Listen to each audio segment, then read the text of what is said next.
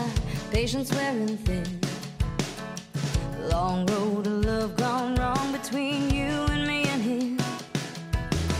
So you can take old hickory, I never did believe that those lies and alibis are never what they seem. I'm riding out in the morning, 'cause there's a promised land. And you can call me crazy, and you can say I'm reckless, but you can go to hell, I'm going to Texas.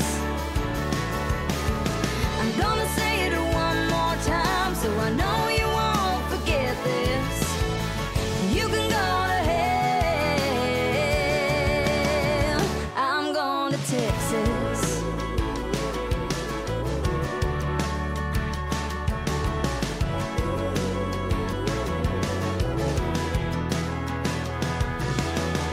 Thought you'd be better than me, and my boy's back in Tennessee.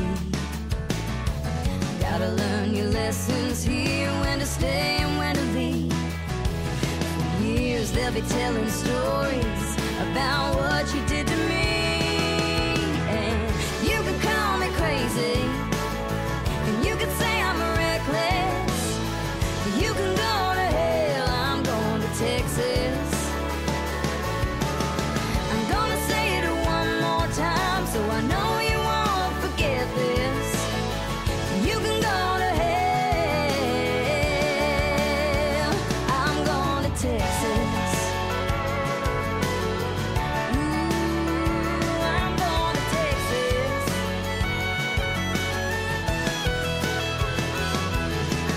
So take it south to San Antonio, watch the flowers grow, far away from the mission bells in San Jacinto. So raise your glass, remember me every time that lone star shines. And you can call me crazy, and you can say I'm reckless. Oh, you can go to hell, I'm going to Texas. I'm gonna say it one more time, so I know you won't forget this. You can go to hell, yeah, I'm going to Texas. Ooh, I'm going to Texas. Mm-hmm, I'm going to Texas. Ooh, I'm going to Texas.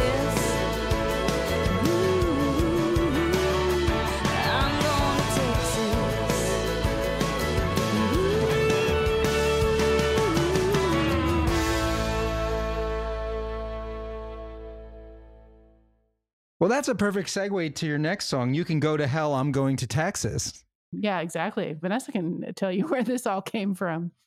So my dad and I in Texas, we wanted to get a commemorative Texas tattoo and had been trying to figure out what to get for a really long time. And it still hasn't happened, but found this quote by Davy Crockett because I was like, eh, I don't want like the typical stamp of Texas or, you know, made in Texas brand or something like that. So I found this quote by Davy Crockett that said, "You may all go to hell, I'm going to Texas." And I was like, perfect, that's the one. And I told Elizabeth and we were like, man, is this a song? Because if it's not a song, then we need to write it as a song. So fortunately, our friend Ted Russell Camp also thought it would be an excellent concept and title for a song. So we wrote it together and he's actually releasing it, I believe, next month. I'm adding some vocals to his version tomorrow. Oh, fantastic. It's, it is your most played song on Spotify. So I don't know if you knew that. The algorithms have picked that one as the audience's favorite. That probably is an audience favorite. You know, we've been playing it for probably half the life of the band and finally recorded it and put it out as a single last year. But it is, it's a, it's a song that in particular, we tour in Texas a lot. Vanessa's from Texas. We love playing out there. In fact, our last two shows right before the pandemic shutdown were with the Steel Drivers in Houston and Dallas. And they were just really fun, incredible shows, great audiences. So yeah, that, that probably is our sort of, our fan favorite is that song. It's total joy to get to play with those guys. They have, the Steel Drivers have such a great audience who are open to new music. They're so supportive of us. We've done maybe eight, ten shows with them over the last three or four years. Hopefully we'll be doing more when live shows return, hopefully in, in the next six months. We can't wait. So you can go to hell. I'm going to Texas. This is about Davy Crockett, another historical figure. It is. It's a famous quote by Davy Crockett. Crockett was a representative from the state of Tennessee, and he lost his third reelection bid to Congress. And a lot of that is because of what we were just talking about, his argument with Jackson about whether or not to remove the Indians from their native lands and send them west. He was really hurt that the people of Tennessee did not vote him back in for a third term. And in his concession speech, he famously said, you can, you may all go to hell, I'm going to Texas.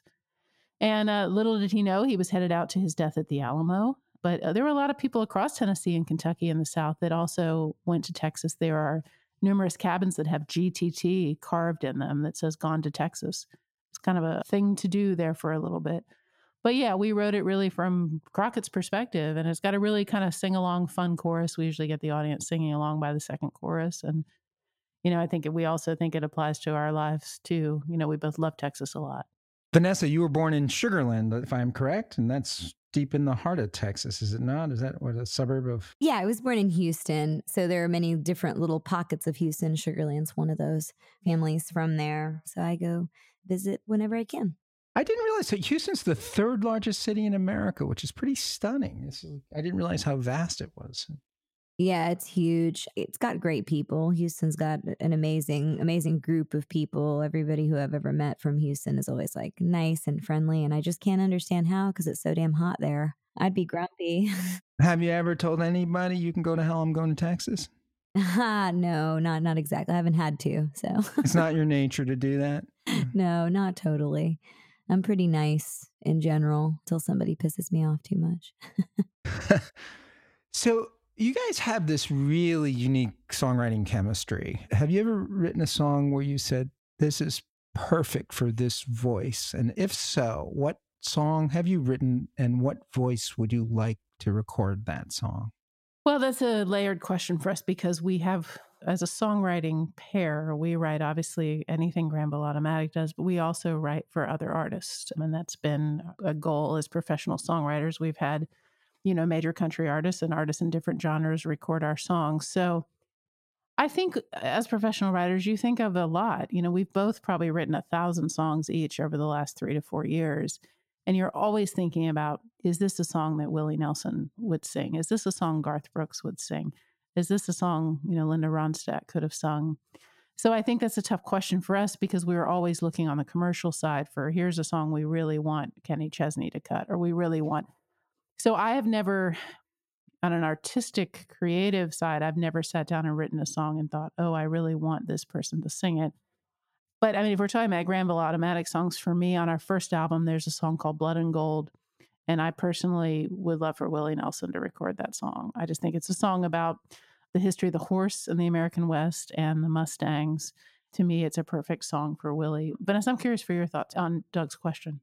Um, I mean...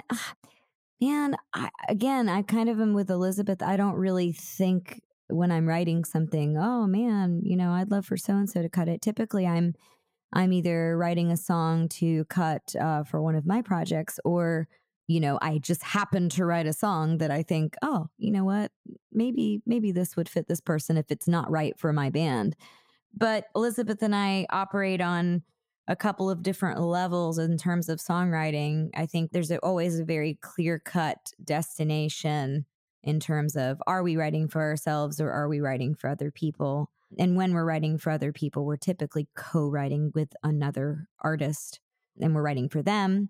Or, you know, we know for certain, oh, Kenny Chesney's looking right now, or Brad Paisley's looking, or, you know, Lady Antebellum's looking, why don't we shoot for something, you know, that they would cut today? So, yeah, I mean, I think because there are so many different layers to what we do, that thought process does sort of come into play on occasion, but only intentionally so. When did you start writing songs and why did you start writing songs? I started writing songs, gosh, when I was probably sixteen.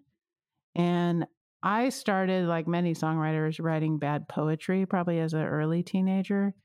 And I think I just got fascinated. It was about the time I really just started getting fascinated with other musicians and certain artists and songwriters. And I just, rather than wanting to go see them and be in the front row, I wanted to write songs like they did. I wanted to write songs that moved people. So I started writing songs and they were just terrible. They were really bad. And then I got into a punk rock band and wrote rock songs for a long, long time. But yeah, for me, I was uh, it was late teen years when I first when I first wrote a song. I started writing when I was probably like five years old, just in my room. Wow. I would always just like make up my own songs. My mom said I would just like walk around the house making up my own songs all the time. And then I guess when I was maybe like ten-ish, eleven-ish, I started, do you remember back in the day when there were tapes, cassette tapes, and it was a single version of a, a cassette tape that an artist would release. And basically one side would be the actual single. And a lot of times for the other side, particularly in like R and B and pop, they would have an instrumental version of that song. So I started putting in my tape on the instrumental side of whatever song I was listening to and would make up my own songs to that track. So I was top lining basically without knowing it um, at the age of like ten. And then I guess when I was maybe fourteen or fifteen is when I got together with a guitar player for the first time and learned like, oh, this is a thing. Like I can actually do this for real. So I would say like seriously started writing probably more when I was like fourteen or fifteen. Do you remember where you were the first time you heard one of your songs on the radio? Oh, wow. You know, I, I don't. I'm trying to think because probably my first song ever on the radio was in uh, in Canada. I had like a top ten single in Canada. But that was after American Idol. Yeah, that was that was post-Idol. Um, before that, I didn't really have any radio success or anything. So yeah, Canada was probably the first time I ever heard myself on the radio. And it was cool. I mean, you know, it, it works very differently, radio in Canada than it does here. And I wish it worked more like it does in Canada here, honestly. What are the differences? It's not necessarily easier to get your songs played, but D Js have a little bit more control in terms of, I mean, I, I know this is the way it used to work, in terms of what they're allowed to play. So when I did a radio tour for my single, we actually went and knocked on doors and went into different studios across Canada and asked them to play our song and like would sit down and hang out with them for a minute and they could decide whether or not they wanted to put it in rotation or not. So it just feels a little bit more grassroots and a little bit more the way that it should feel, I think, in Canada in terms of radio and radio promotion. Well, I have to thank you both. This has been a real treat and a thrill and an honor to have Elizabeth Elkins and Vanessa Oliveras on our show from Granville Automatic. And we can't wait for COVID to be over so we can see you live performing your new record, Tiny Televisions. Is there anything you would like to add for our audience? No, I mean, Doug, thank you for having us. Like you said earlier, we do have the book out. You can find it on Amazon. You can find it on our website, just granville automatic dot com, and you can buy all the C Ds and the book from us directly. We'll sign them for you, and you can order them on our website. So I'd like to thank uh, my recording engineer in the recording booth, D J Wyatt Schmidt. You can listen to his music out there. Yeah, thank you, Wyatt. We really appreciate what you do for us, and our social media director, M C Owens, for helping promote these great songwriters on our show. Support for this podcast and the following message come from Corient. Corient provides wealth management services centered around you. They focus on exceeding your expectations and simplifying your life. Corient has been helping high achievers just like you enjoy their lives more fully, preserve their wealth, and provide for the people, causes, and communities they care about. As one of the largest integrated fee-only registered investment advisors in the U S, Corient has deeply experienced teams in twenty-three strategic locations. Corient has extensive knowledge spanning the full spectrum of planning, investing, lending, and money management disciplines. Leverage Corient's exclusive network of experts to craft custom solutions designed to help you reach your financial goals, no matter how complex they may be. Real wealth requires real solutions. For more information, connect with a wealth advisor today at corient dot com. That's C O R I E N T dot com. corient dot com. Save big money at Menards. Let the fresh air in and keep the bugs out with replacement screen for your doors and windows from AdForce. It's easy to install, durable against the elements, and comes in a variety of types to suit your needs. Repair your screens today with a roll of replacement screen. on sale through May fifth. And check out more great deals happening now in our weekly flyer on Menards dot com. Save